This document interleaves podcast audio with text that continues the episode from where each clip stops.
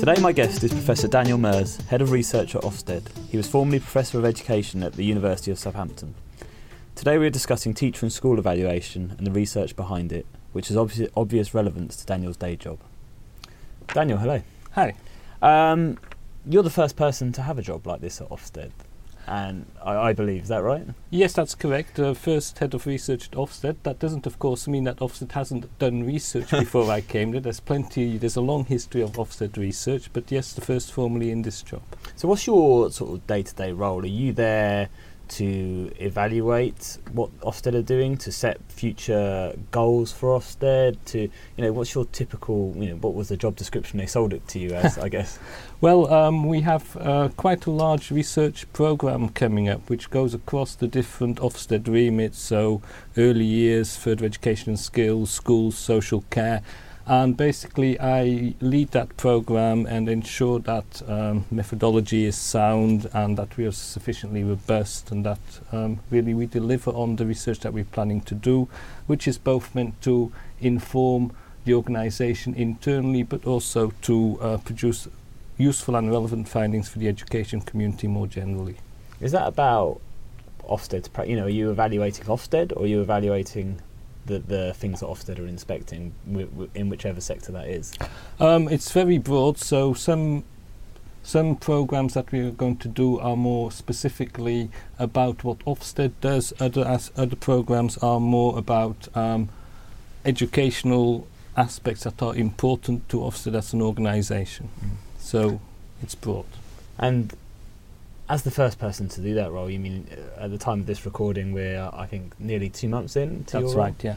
How are you finding that? I mean, education research is is is so complex, and the amount of variables are so extreme. When you're having to concentrate on uh, you know a focus area that Ofsted may have, does that you know is that difficult? Is that very hard, or do you have to make caveats all the time? Um, I wouldn't say it's necessarily harder than doing educational research within the university context because all those things apply there as well. Mm. Of course, um, education is complex. Of course, as you say, there are many variables that impact on everything that we do. What that means is two things. One, that we have to try and be as robust and comprehensive when we do our research as possible. But second, also that we need to acknowledge what the limitations are of what we do because any research project has limitations. There is no, um, in contrast to what people sometimes suggest, there is no kind of golden rule that will make a fantastic research project. It is individual and everything has caveats. Mm. And I guess the communication of that research. I mean, we have reached a point where the teaching profession is a lot more perhaps research savvy mm, mm. than than it has been in the past. Yeah. With that comes a danger, I guess, that people interpret research in a certain way, or do you need to be very clear in you, how you uh, present your research that you're going to do over the next year, two years, so that you are making clear the limitations, you are making, you know, how explicit would you be more explicit in an Ofsted report or internal or external than you perhaps might be for the University of Southampton? I would hope we would be explicit in that in whatever research we do. So also when um, you do academic research, you should be very clear about what the limitations of your research are, what you can and cannot conclude, uh, what the warrant is for um, the statements you make. That is true for um, research at Ofsted, that's true for research academically as well, but certainly we will endeavour to do that and have clear and transparent methodologies. Mm. And I guess in the academic world that you've sort of temporarily perhaps left behind, you have the um, the likes of Tim van der Zee and the Open yes. Open Science Network in in the um, in the states, uh, mm-hmm. Brian Nosek. They they are sort of t- attempting to clean research up. Sure. So is there a you know how much of that research body we're looking at, say for education or in any en- given sector, are there like real problems in perhaps methodology, but also how how it's been communicated in the past? Have you know you're talking about best practice in academia is is to be explicit about mm. limitations. Mm. Are those guys hunting out where people have not been explicit, or is that are those guys hunting out where where there's methodologies that are flawed? It's both of those. I mean, um, they're looking at two things. Firstly, they and others have obviously picked up on the fact that sometimes when we write up research, and that um, has been true in a lot of fields, we don't include everything that is important for people to actually understand how reliable and valid the research is. So that's a reporting issue. And then secondly, there have also been issues in terms of some fundamental flaws in the research. So things like um, what they call p hacking, so doing a whole range of statistical tests and then just picking out those that are statistically significant. Um, stuff like that, unfortunately, we know that that does happen, and in part that is a result of the kind of publish or perish culture in academia, which puts people under a lot of pressure to get kind of interesting findings out there so that you can develop your publication profile. So that so it's both of those. Does that include? Uh, you, you mean you've done a literary literature review for the EEF on metacognition? Is that Mhm. right? That's right. When yeah. you're doing something like that, are you looking for those things?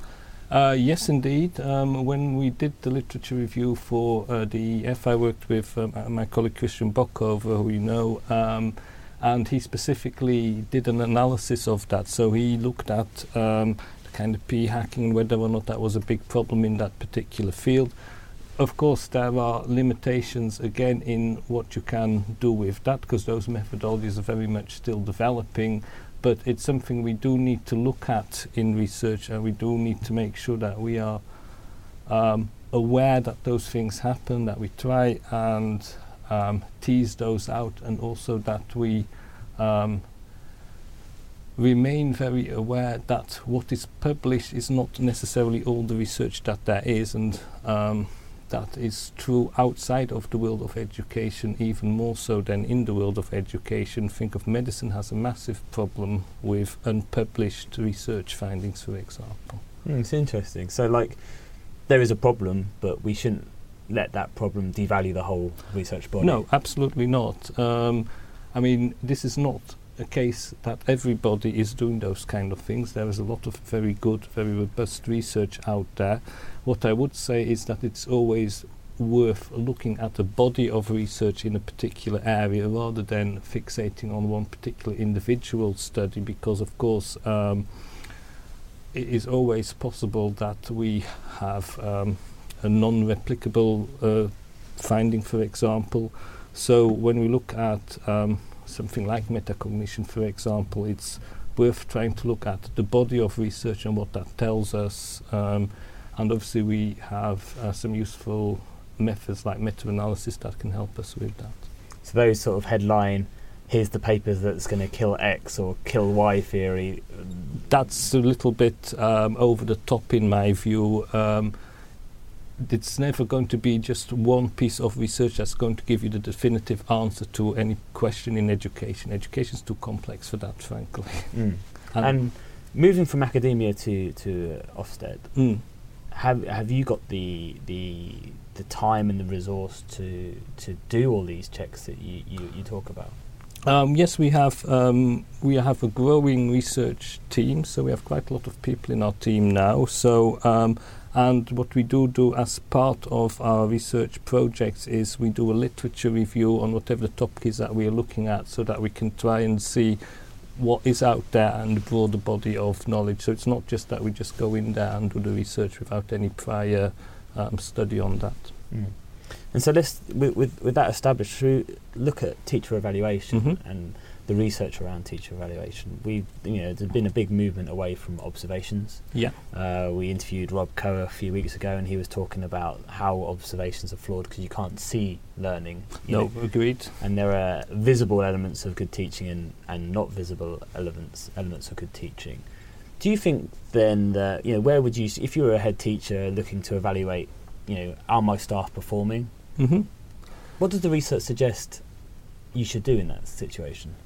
Basically, what it suggests is that you need a relatively holistic approach to that so that you don't rely on any one individual method, be it observation or be it uh, student attainment results or be it um, what people say about the individual. There is no one measure that is going to give you a reliable view of that. So if you are looking within a school to evaluate, then it's best to draw on a range of different sources and different data to try and inform that judgment because we find that the more um, holistically you look at that, the more likely you are to get to a valid endpoint. And is it? I mean, does that help iron out some of those variables? You know, if you talk to teachers, they will always tell you that's a bad cohort. You know, that's a bad year. Our results were bad that year because we had a bad year, and it's an anomalous year.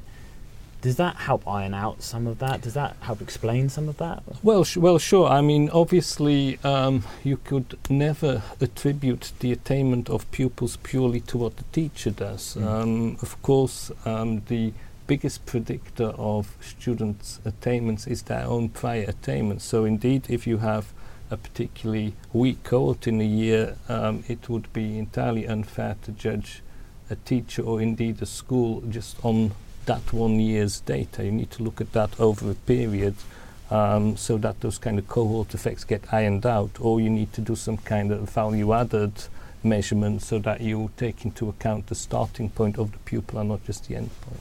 Mm, with the progress measure, I guess. For example, yes, absolutely. Though, there, of course, you have to be careful with that as well, especially when you are looking at individual teachers, because um, your s- cohort size are by definition quite small if you're looking at one particular classroom, and what you then have is um, very large confidence intervals. So your estimate, your value-added estimates, are not particularly reliable. Mm. So again, I would certainly not advocate um, judging teacher performance based on value-added measures alone. And is there, I mean, some head teachers may look at their successful teachers in that school and say, okay, a direct approach to teaching is, is, what these kids, you know, that's how we get the best results for these kids. Or perhaps, you know, that teacher's doing progress, um, group work really well, and those kids are making loads of Mhm. progress. Is it dangerous to, to sort of say, okay, that's working, let's roll that out across the school because of the individual teacher effect, you know, believing in what you're doing? Yeah, um, it's dangerous first to say that there is um, one particular method that is always going to work in any classroom, in any school. Um, teaching is a partly contextual activity, so it's about the interaction between the teacher, the students, and the curriculum of particular subject, which will determine what works and what doesn't work. Of course, teachers have um, different skill sets as well, so um, it would be it would be dangerous to judge um, on just one teacher in a school as being the practice that everybody then should be doing. That doesn't mean to say that there shouldn't be any consistency in what happens in a school, though, because we do know that um, pupils benefit from a, a feeling of consistency and coherence in terms of what happens in a particular school environment. Does that mean? Uh, does that necessarily mean stringent rules, or does that generally does necessarily mean consistency of approach? Could it be a bit more? Consistency of approach is really what I'm talking Mm. about um, in that respect. So um, I would say that the evidence on how stringent you need to be on, say, behaviour is not that clear yet at the moment. But what we do know is that consistency of approach within a school. Um, a, a shared vision on what that is, shared approaches for teachers. Because what what people find really frustrating is if they can do X with teacher A and don't can't do that with teacher B. That's Mm. something that really um, gets their backs up and that causes problems in the school. So it's it's consistency of approach, whatever that approach is. So whether it's the, a laissez-faire approach, whether it's a, you know, army approach, whatever the approach is, as long as you're consistent with that, the research suggests that that Consistency is, is, is very important, yes. And um, as I say, uh, the research on what exact behavioural approach you should use is currently not as clear. So there is evidence for uh, both um, kind of no excuses approaches, but also for approaches which are much more laissez-faire than that. For example, the LEAST approach, which um, says that you should um, let small misdemeanors go. There's also research supporting that. So that's another thing that you get in educational research, of course, is that there's not always a clear answer, and sometimes we actually, and this sounds a kind of cliched answer for a researcher, but we do need more research yeah. before we can actually say anything. About And there's a big habit at the moment of taking ideas from different contexts. So Yeah. like, uh, Finland's doing this, or, or you know, Singapore's doing this, or Yeah. You know, charter schools in the US are doing that. Yeah. And there was an interesting discussion I saw from a, um, I can't remember who it was actually, who was saying that's a really dangerous idea to take things out of context and not understand the context in which it was derived. is there? Does that mean that there's no real universals out there for us? Um, I wouldn't go as far as to say that because um, when you think about it, what we are fundamentally concerned with is learning and learning based on the architecture of the brain, and that is not something that differs between countries or between people particularly. So.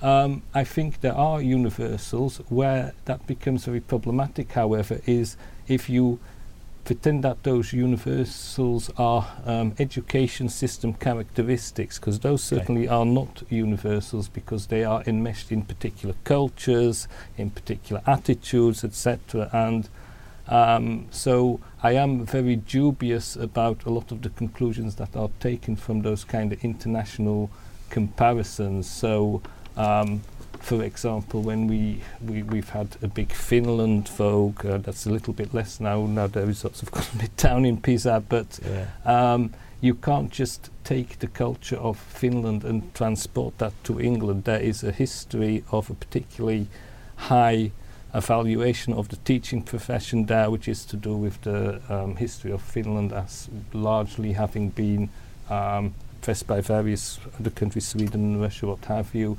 and uh, teachers being the kind of um, guardians of Finnish culture and things like that. So there's a big history behind that, which you can't just translate to here. Similarly, uh, Singapore, um, Singapore is different. Um, I went to Singapore a couple of years ago and um, was having lunch with uh, some colleagues from uh, National Institute of Education there in this suburban shopping mall, and they said, "Okay, we want to show you something." So they take me to the equivalent of the Waterstones or something in the shopping mall, and I walk around, and about half the bookstore is just test preparation booklets for all ages from zero to No to 18. So that still tells you something about the culture in the home. And Yeah. again, that's not something that we can just uh, transform, translate into the English context. So um, we do, of course, want to learn from other countries and other contexts, but we need to be careful about not forgetting the cultural differences that underlying some of those. So when you are talking about creating a world-class system, yes, we need to learn from best practice elsewhere, but what we really need to try and do is create a world-class English system and not try to become Finland or Singapore because that's not going to work. Mm. And I guess when you look at individual schools and the differences between individual schools, one of the biggest bits of feedback I get when I go out each week into schools Mm. is, oh, we hate it when people say we need to be more like London or the, the school Mm. uh, two miles away has a completely different context to our context. Why, you know, are the lessons to be learned between these schools are different. How problematic is that from uh, an evaluation of a school performance point of view? And also, is it true that there's there's nothing to learn between those contexts? Um, I think context matters, and we know that it matters, and we know that, say, Southampton is not London, so some of the, some of the issues are different. Um, however, it's going too far to say that we cannot learn from other schools, that things are so different that uh, there's nothing possibly we can learn from the school down the road. Um, I think when you look at um, a lot of the practices that you see in um, schools that are particularly effective, they are actually quite similar. So we need to find a balance between what are the kind of more generic elements and what are the contextual elements within uh, school effectiveness, and they are both important. So yes, we can learn, but we have to be careful that we take context into account in that. Is there a way as well? I mean, I, I was in a school in Norfolk, and the way they described their situation to me sounded so similar to a school I'd seen in North Mm. Devon. Yeah, To try and connect those schools a bit, I mean, there, there isn't would be good. a network for that, I guess. No, but I'm, I'm very much in favour of that idea, and sometimes connecting schools in different parts of the country can be very valuable because it can be the case that actually your context is more similar to a school in Devon than it is to the school nearest you in Norfolk. And Mm. what also can be an advantage in that respect is that that school in Devon is not your competitor, so uh, Yeah. it can sometimes be easier to talk with a school that is um, further away from you in some cases. Mm. So I think the, I think that is very helpful thing that uh, we can try and encourage in the system. Yes. And when you know s- whe- whether it's Ofsted or whether it's a local authority or whether it's an academy chief executive going to review his in the Mm. schools or in his or her uh, trust, how how can they get over their confirmation bias or their ideological barriers in terms of assessing schools? So, for example, uh, say a um, a good example is a head teacher I, I met recently who was in a very disadvantaged community, and he's and I said, well, if you walked into a disadvantaged community over there, what would you expect to see?